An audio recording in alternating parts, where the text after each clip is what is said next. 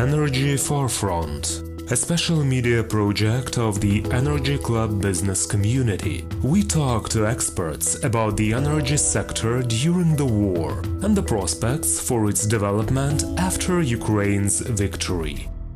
Welcome to the Energy Forefront, the Energy Club podcast on our YouTube channel and other platforms. And we have two distinguished guests today. But because you're not going to see them, I will ask them to introduce themselves so that our listeners know who speaks in which voice. Whom shall we start with? I think that the alphabet prompts us that we'll go from Mister Gouverneur. Good, uh, good afternoon. Uh, thank you for inviting me. My name is uh, Bruno Gouverneur. I am the head of the operations section at uh, the ENTSO-E, uh, which is the Association for the Cooperation of the European uh, Transmission System Operators in uh, Europe. And? And uh, thank you very much for inviting me. My name is Albino Marques. So I, w- I am Portuguese.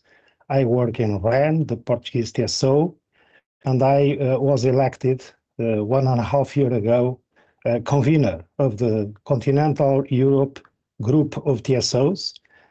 And at the same time, I, I'm leading this project of emergency synchronization of Ukraine.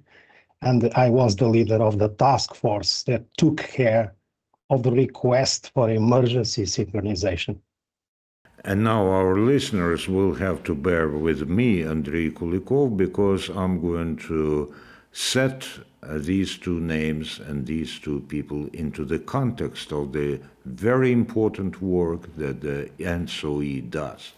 The start of commercial exchanges of electricity in June last year followed the successful synchronization of the continental Europe power system and the Ukraine-Moldova power system on the sixteenth of March of uh, twenty twenty-two, and the welcoming of Ukrenergo as observer member to ENTSO-E on the twenty-sixth of April of twenty twenty-two. On the fourteenth of February this year, twenty twenty-three, the Transmission System Operators, or T S Os, of Continental Europe agreed to increase the electricity trade capacity to Ukraine-Moldova to seven hundred megawatts at all hours. Since last October, the T S Os of continental Europe have regularly increased the capacity which is available for trading, taking into account the power system stability and security considerations, of course. The increase in trading capacity, which is made available for importing electricity, supports Ukrainian Mold- Zanovo. The increase in trading capacity, which is made available for importing electricity, supports Ukraine and Moldova in ensuring electricity supply to end consumers. Currently, the trade capacity is set at four hundred megawatts from Ukraine-Moldova to the rest of continental Europe and seven hundred megawatts in the other direction. In the next weeks and months, the T S Os will assess whether further increases of the trading capacity limits can be envisaged.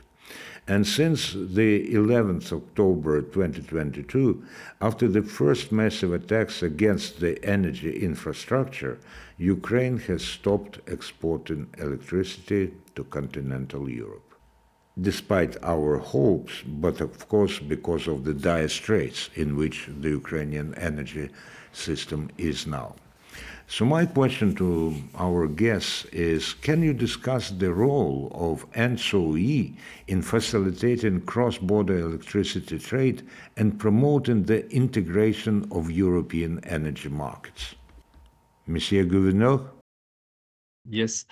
Maybe before answering this uh, specific question, allow me to, to give a little bit of perspective.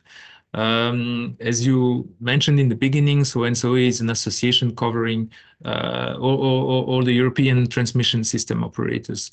Uh, the word European here goes beyond the European Union. So all the T S Os from the European Union are effectively members of ENTSO-E.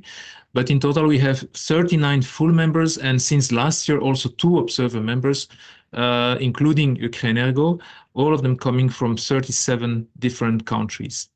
The role of ENTSO-E and its members is to fulfill a common mission to all T S Os. So ensuring the, the security of the interconnected power system in all time frames at pan-European level, and the optimal functioning and the development of the European interconnected electricity markets, while at the same time enabling the integration of electricity generated from renewable uh, energy sources and uh, new technologies. So in this concept, in this context, uh, market-related questions are obviously at the heart of uh, our mission. It is at the heart of promoting an effectively competitive internal market uh, in Europe and beyond, uh, delivering uh, high benefits to the society as a whole. So the key objective of ENTSO-E in this area is to support the implementation of the so-called third internal energy market package and the clean energy uh, package, as they provide a way to develop a well-functioning, truly pan-European cross-border electricity market. Very concretely, we coordinate at ENTSO-E level different projects led by T S Os to enable the implementation of this European framework. For example, you may have heard of two European balancing reserve platforms, the so-called MARI and Picasso platforms, which went live uh, in twenty twenty-two and supported by ENTSO-E.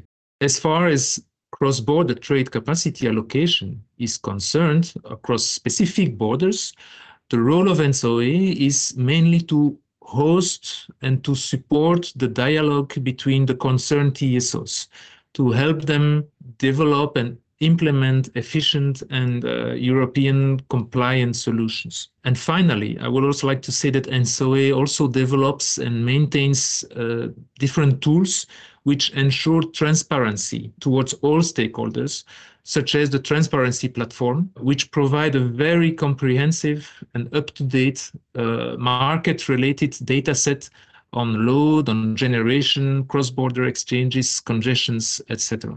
And it is therefore in this framework, this global framework, that uh, we support uh, electricity trade across borders and that we promote the integration of the European energy markets. Thank you, Monsieur Gouverneur, and let's listen to Mister Marques. Uh, maybe maybe I can comment about the cooperation between U, uh, ENTSO-E and and uh, Ukrenergo. It is a long story, eh? Because since uh, twenty oh two, part of the eastern part of Ukraine was already interconnected with continental Europe. Uh, we called that zone the Burshtyn uh, uh, zone. There was a thermal power station. We call it the Burshtyn Island. Okay, yes, the, exactly. And uh, at, in those times, one um, thermal power station of Ukraine was in, in effectively exporting to the neighbors. But uh, uh, in twenty seventeen, um, Ukrenergo contacted ENTSO-E and asked for a, a project Uh, saying clearly that the final objective was to connect all the Ukrainian system to continental Europe electricity system. So in twenty seventeen, uh, we signed an agreement uh, with a time plan of six years for the full synchronization.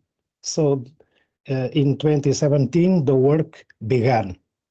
And in, U- in Ukraine, there were a lot of investments in preparation for this final objective. So there was already a lot of work that was done when we arrived at twenty-third of February twenty twenty-two. In the plan for full synchronization, and it was one of the measures that was agreed, Ukraine had to perform what we call an isolation test. So the electricity system of Ukraine has to be totally disconnected from Russia and Belarus and work alone to prove that the T S O of Ukraine and the power stations of Ukraine could survive alone, controlling the stability of its own grid. And that step was taken. So in the twenty-third of February twenty twenty-two, this test began. Well, a few hours late, in the night of the twenty-fourth of twenty twenty-two, as you know, Russia invaded Ukraine. And uh, things changed. Uh, why? Because in what happened is that in the twenty-sixth of February twenty twenty-two, the Energy Ministry of Ukraine decided not to reconnect to Russia and Belarus and decided to stay alone. The electricity system of Ukraine was separated and was working perfectly. We were looking at the way the Ukrainian system was operating, and it was technically very good. And in the twenty-seventh of February, Ukrenergo sent us a letter asking for what we started to call emergency synchronization. And uh, remember that the plan was to synchronize in twenty twenty-three. So there was still a lot of things to do. We had one year of work to complete all things that were agreed, but there was an emergency. So uh, we answer, yes, we can do it with uh, some with some measures. And what were the main challenges you faced during this process? The plan for synchronization, the agreement between Ukrenergo and ENTSO-E had a, what we call the technical catalogue of measures. Some of the measures were already fulfilled, but some of the measures were not. What we did is to decide between the measures that were not fulfilled, what were the needs for that emergency synchronization. And for that, we put in operation a task force with a lot of uh, people involved, only to deal with that emergency request. And in seventeen days, that's the period between the twenty-eighth of February to the sixteenth of March, if you want, in seventy days, we did a lot of work. What we did? We had a detailed technical plan how to do it. What are the operations that we have to do to connect Ukraine to continental Europe? With the lines that were used in the past to connect Burshtyn Island, plus one new line between Moldova and Romania that was there but was never put in operation. For operation, for synchronous operation, we need data exchange. So there was need to connect the I T systems of Ukrenergo with the I T systems of ENTSO-E and of the continental Europe T S Os. And in a cybersecurity way. So in that period of two weeks, we installed a special connection for data exchange that's mandatory, because when we connect the electricity systems, the neighbors must see what's happening in the, in the other countries. So uh, we did it in that period. And we had that detailed plan. And uh, finally, in the sixteenth of March, the connection was done, and it's it's working very well since that day. Energy forefront. Were you surprised at your efficiency in doing this, or was it sort of run-of-the-mill task? Well, what what was very good to see is the motivation of the T S Os to help Ukraine and to work hard, sometimes during the weekends. We had a lot of meetings in that period, in Saturdays, in Sundays. And um, there was more than forty people between ENTSO-E people, that, uh, like Bruno, and uh, colleagues from Ukrenergo and colleagues from the neighbor T S Os, but not only for, for the neighbor T S Os.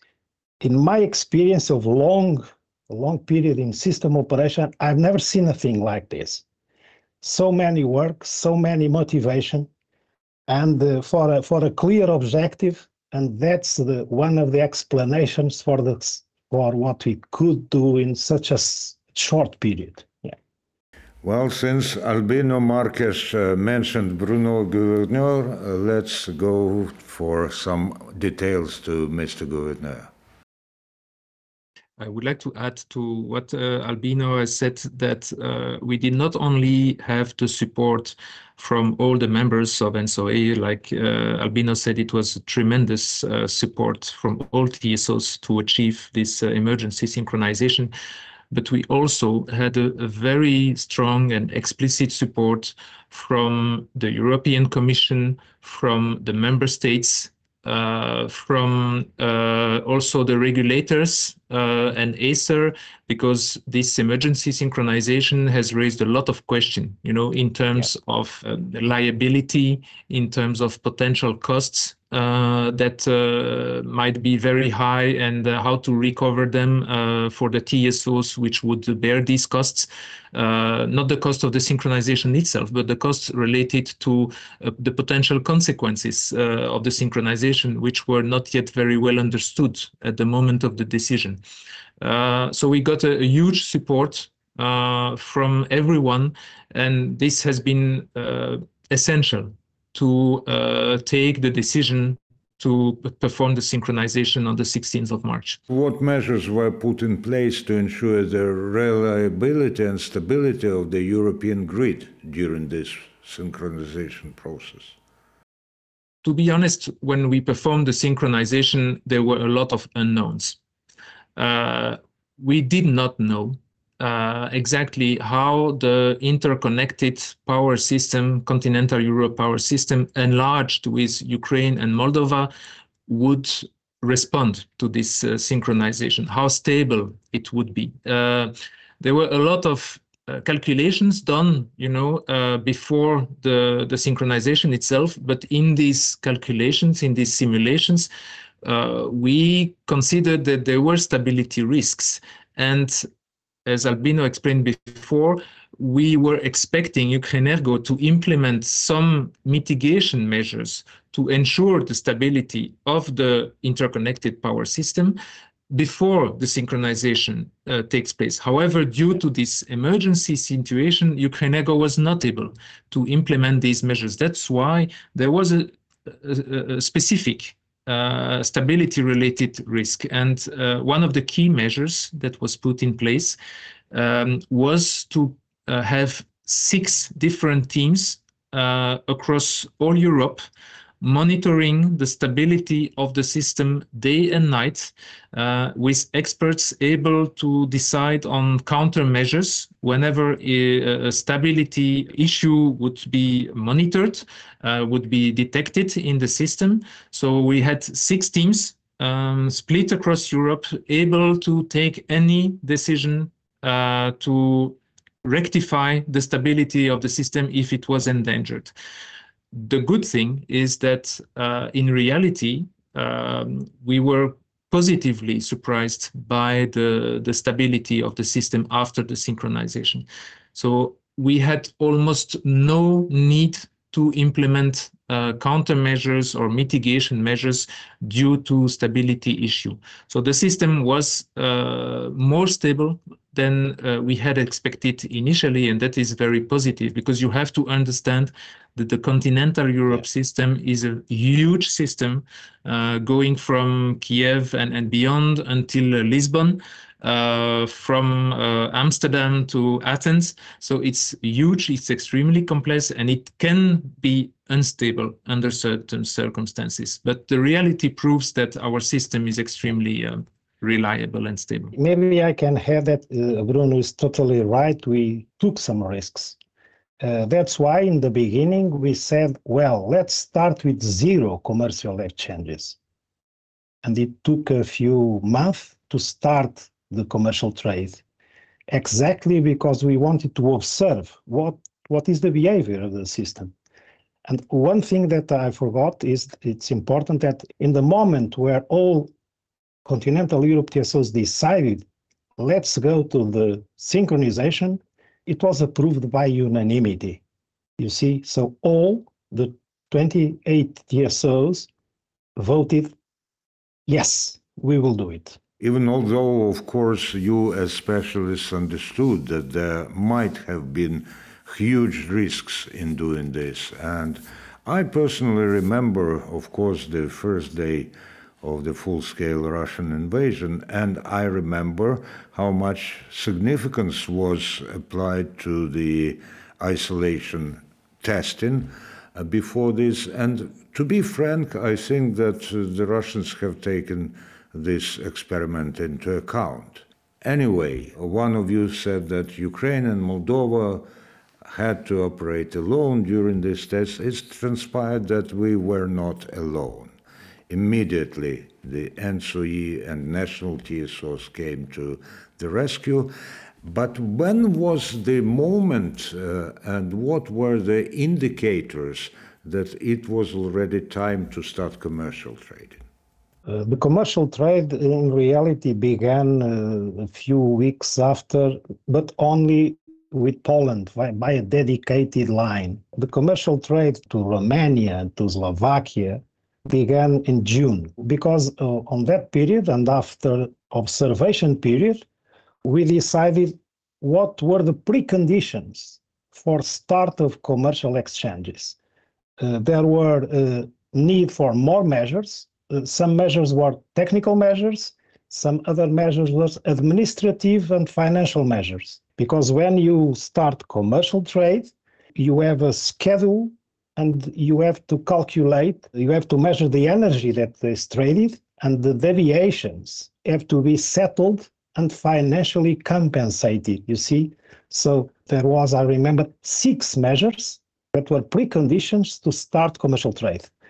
And Ukrenergo fulfilled all those measures. We had a meeting of all T S Os, and again, by unanimity, it was approved to start the commercial trade. In the beginning, only one hundred megawatts. And uh, initially, Ukraine start exporting, not importing. You see, because at, at those times, uh, there was extra capacity in the Ukrainian system. The Russians did not yet attack the Ukrainian system.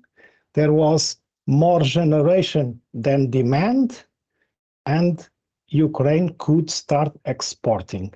I can remember those times when even our president made a public promise to help Poland with energy if there's a need, but pretty soon the Russian attacks have uh, diminished this possibility. We are uh, now talking with uh, Bruno Gouverneur and Albino Marques of the ENTSO-E, and this is a podcast on the Energy Club platforms, called the Energy Forefront. These two people, together with the ENTSO-E as a whole, are on the forefront of uh, preserving the energy stability in continental Europe. And before I uh, ask some more specific questions, just a general question.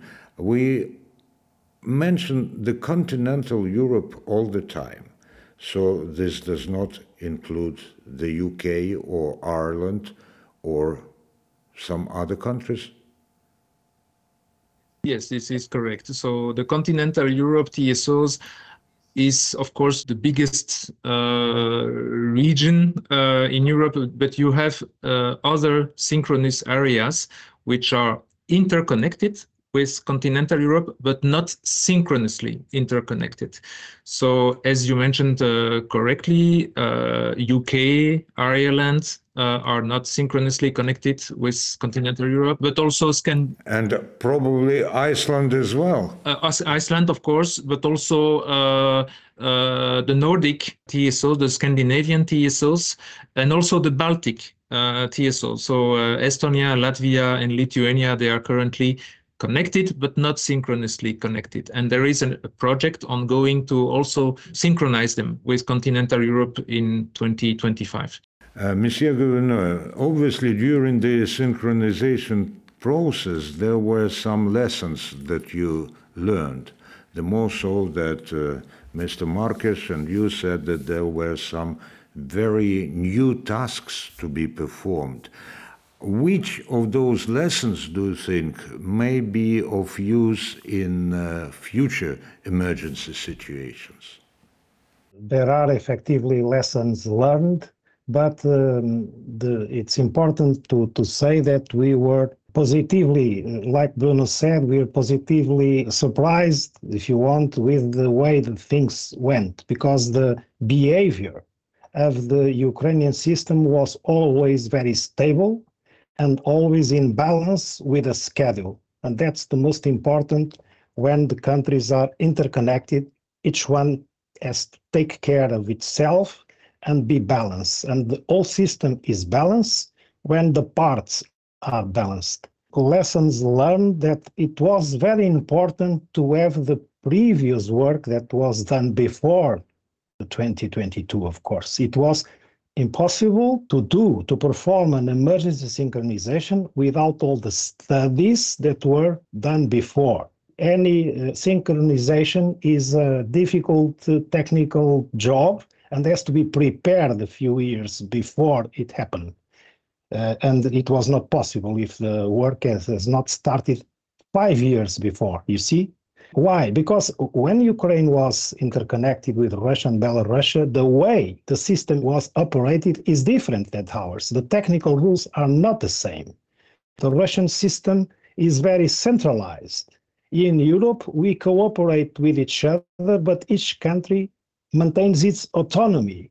We don't have what we call a European dispatch control center. It does not exist. It's a very different way of working, and the The T S O of Ukraine had to change all that, and that went uh, very well. So planning uh, is the first lesson learned, and it was very, very important. And also to have the technical skills of the people that are involved, uh, it's also very, very important, and it was, it went, it went very well. Thank you very much. You also mentioned that Ukrenergo became an observer member of ENTSO-E. What is the concrete impact of their participation as an observer? And what is the role of an observer in this organization?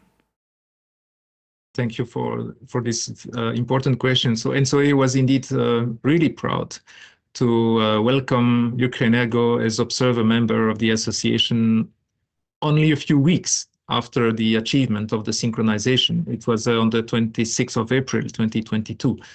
Um, this observer membership agreement with Ukrenergo was not only a clear sign of solidarity of the European family of T S Os, but it was also a significant step showing the commitment of the whole ENTSO-E community to strengthen the technical cooperation uh, with Ukrenergo and uh, in, this, in view of the enhancing the security of Europe's interconnected power system. Concretely, by becoming an observer member of ENTSO-E, Ukrenergo uh, can now participate actively, contribute to all the technical activities of the association, and they can also benefit from the knowledge of a huge number of experts covering all important areas for the T S Os, including system development, including system operations, market functioning, or even legal framework, for instance. Um, the active involvement of Ukrenergo experts since they became observer member is really highly appreciated uh, by ENTSO-E. Uh, Ukrenergo has excellent engineers and, and other experts whose contributions are very valuable for the other T S Os. And I think in turn, Ukrenergo also benefits because they have now full access to the framework, to the models, to the processes, to the standards, to the methodologies, to the tools, including advanced uh, I T tools that were developed over many years by the other European T S Os. So being part of the ENTSO-E family, even as an observer member, uh, has um, very important uh, advantages, is a big asset for Ukrenergo and for the whole ENTSO-E family. Thank you very much, Mister Gouverneur. You have actually preempted my question about mutual benefits that not only trade, but this technical cooperation and other kinds of cooperation bring to both sides. But let's come back to the uh, capacity available for import-export of electricity. What were the key factors that led to the recent increase in electricity trade capacity between continental Europe and Ukraine-Moldova? Energy forefront. The recent increase is one of the decisions we took uh, in the last six months. So we increased the capacities in a step-by-step way. We increased the, the import or the export happened. We observed the behavior of the system and we increased again and again. And of course, uh, in this case, uh, w- when we are increasing uh, the, the possibility for Ukraine to import, we have been requested by Ukrenergo to increase the import capacity because they can ask for help in case of massive attack in the infrastructure. Uh, in this moment, Ukraine is again, has again enough internal capacity to feed the consumption, but uh, one month ago it was not the case. And uh, now we decided to, ins- to, to set a special task force to, to perform some calculations to further increase. So this is this was only one of the steps of the process, and our intention now is to to do calculation, a sophisticated calculation with grid models to see until when we can go, because uh, even when there are no commercial needs, we know that the situation in Ukraine can change from one moment to the other. And the uh, other thing that we are closing is an emergency assistance multilateral agreement between Ukrenergo and the uh, R E N of the neighbors the, and the neighbors of the neighbors of Ukraine. Why? Because in case Ukrenergo needs energy because the system was attacked, and until Uh, they have enough time to start commercial trade, there will be a period when the T S Os will sell its own reserves to help Ukraine. This commercial, uh, this, this emergency multilateral agreement is just finished and will start to be signed in a few weeks. This step and more capacity to import is very important to help Ukraine in case the need appears. Now I have a layperson's question to you, because uh, of course we understand that the help from ENTSO-E, from T S Os to maintain electricity supply in Ukraine is indispensable.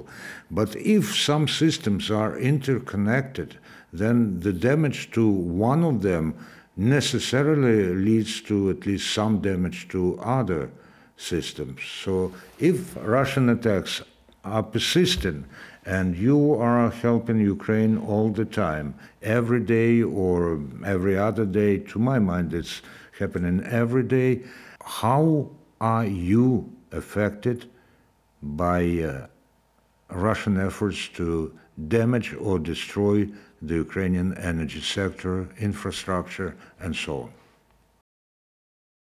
Uh, of course, when, when the Russians attacked the infrastructure several times, the first one was in tenth of October, and uh, just a few weeks ago there was another massive attack.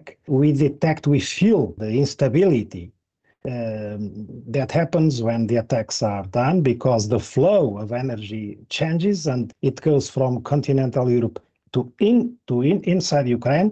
But if that flow is maintained below the technical possibilities, the system will support, because th- that's the beauty of being interconnected. The support is automatic. About, uh, to be interconnected is like a marriage. It's mutual instantaneous support, but also sharing the problems. That's exactly what happened. When the Russians attack, we feel the, the, the, the instability, but with the, the support is automatic. but it can only take a few moments, or we say a, a few minutes and a few hours. After that, the Ukrainian system must recover the balance, and that happened. Even in the attacks of November and December that were very, very hard, the, internally Ukraine had some partial blackouts, but because the system was interconnected, even in those cases, there were never a total blackout in Ukraine. And I'm sure that if you, the Ukrainian system was not interconnected, probably you would have a lot of blackouts when the Russians attacked the system. Albino Marques says that uh, uh, support is automatic.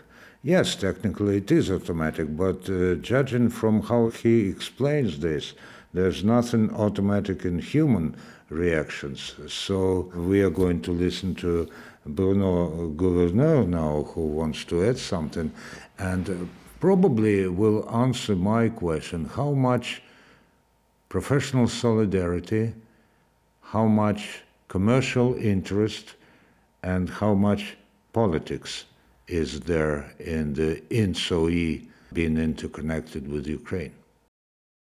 ENTSO-E is a technical uh, cooperation entity. This is our D N A, and uh, when we look at uh, synchronization, uh, when we look at uh, supporting uh, each other uh, within uh, within a synchronous area, like the continental Europe synchronous area, we only look at technical aspects. Of course, there needs to be a framework behind. You need to have a market framework to ensure that there is a, a possibility for market parties to uh, sell and buy electricity.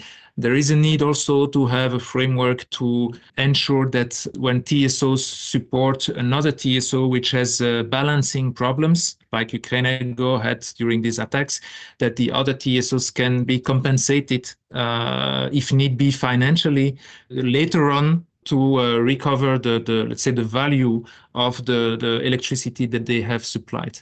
But again, we are first of all a technical uh, cooperation entity, and we make sure that the rules that govern, let's say, the solidarity uh, of the, the relationship between the T S Os, especially within the continental Europe synchronous areas, are very solid, first of all, from a technical perspective, but also that uh, all the other rules, financial, uh, legal, et cetera, are in place so that uh, all T S Os feel comfortable to uh, be in this solidarity mechanism uh, at all times.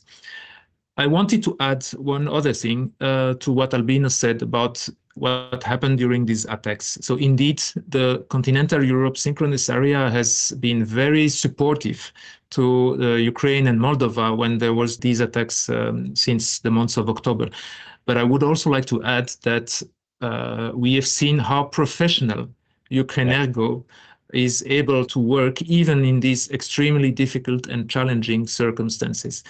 Uh, Ukrenergo, despite these uh, attacks, was always able within the next hour, sometimes the next day, to uh, recover the stability of the national system of Ukraine, which is amazing and demonstrates the, the high level of uh, professionalism of uh, Ukrenergo in general and all the teams, uh, let's say, uh, lead, leading the operations uh, of uh, Ukrainian power system. Bruno Gouverneur in the Energy Forefront podcast of uh, the Energy Club. And my next question, as many others, may seem naive to you or the answers evident, but still, what benefits will the increase in trading capacity bring to Ukraine and Moldova in ensuring a stable electricity supply to their consumers? And I'm asking this just a, your run-of-the-mill rank-and-file consumer who lived through some of the blackouts. You know, my personal record was seventy-six hours without any electricity at all. This is very, very difficult for uh, for the Ukrainian consumers, not only because of the war, but also because of these uh, very long and very frequent uh, power cuts. And uh, all uh, European T S Os in uh, ENTSO-E feel uh, you know, solidarity with uh, with Ukrainian citizens and Ukrainian colleagues. Um, as we just said, I think it's important to remind that regardless of the level of trading capacity, the, the, the fact that Ukraine and Moldova are synchronously connected with the continental Europe supports the stability of, uh, of the power system. Uh, Ukraine and Moldova benefit now from the frequency stability of the European power system, which is very useful when there is an attack, as uh, we have just explained. Now, speaking about the, the recent increase of the cross-border trading capacity, I think that it, it will allow, or it can allow, the market parties in Ukraine and Moldova to import more electricity from Europe when it is needed. This increase can bring a very substantial benefit to the consumers, especially if some generation units in Ukraine are again, you know, targeted and, and not available in the future due to attacks uh, by Russia. Yeah. Of course, we all hope that uh, such brutal attacks will no longer happen or will not be successful. But uh, if that would be the case, then at least Ukraine will be able to use this increased import capacity to supply more consumers uh, by importing more e- electricity from Europe. Thank you. And finally, could you discuss any future plans or initiatives by ENTSO-E to further increase trading capacity and promote cross-border electricity trade between continental Europe and Ukraine and Moldova? Well, uh, I, I already uh, said that uh, not, from now on we will calculate by simulations the maximum technical capacity that can be offered to the market, and our hope is that the value can uh, increase even further. We also know that uh, in April, probably, a new interconnection line between Poland and Ukraine will be put in operation. That line can uh, help to increase the trade, and the trade can work in both fences. So if there are, there, there is enough internal capacity, Ukrainian system can sell energy to continental Europe. That happened during the summer, and the, that were a lot of million of euros. And uh, uh, on the opposite, on the opposite case, it uh, importing can help in case of emergency, but can be also a, a measure to uh, decrease the prices of the wholesale market in, in Ukraine. Uh, and we will continue to help Ukraine during the war and hopefully after the war. I have no doubt in this. Thank you. Our The Victory of Ukraine, in which the stability or viability of the energy sector is so important, and it wouldn't be achievable without the ENTSO-E participation and help. Bruno Gouverneur and Albino Marques, thank you for taking time to talk to the Energy Club, to talk to the Energy Forefront podcast, and I'm sure that you spend a lot of time and a lot of effort to organize this support for Ukraine in the energy sector. And the most important thing in this, that these efforts and the time you spend do bring fruit. Thank you very much. Keep up the good work, as they say. Goodbye. Thank you very much. Goodbye. It was a pleasure. Energy Forefront, a special media project of the Energy Club business community. We talk to experts about the energy sector during the war and the prospects for its development after Ukraine's victory.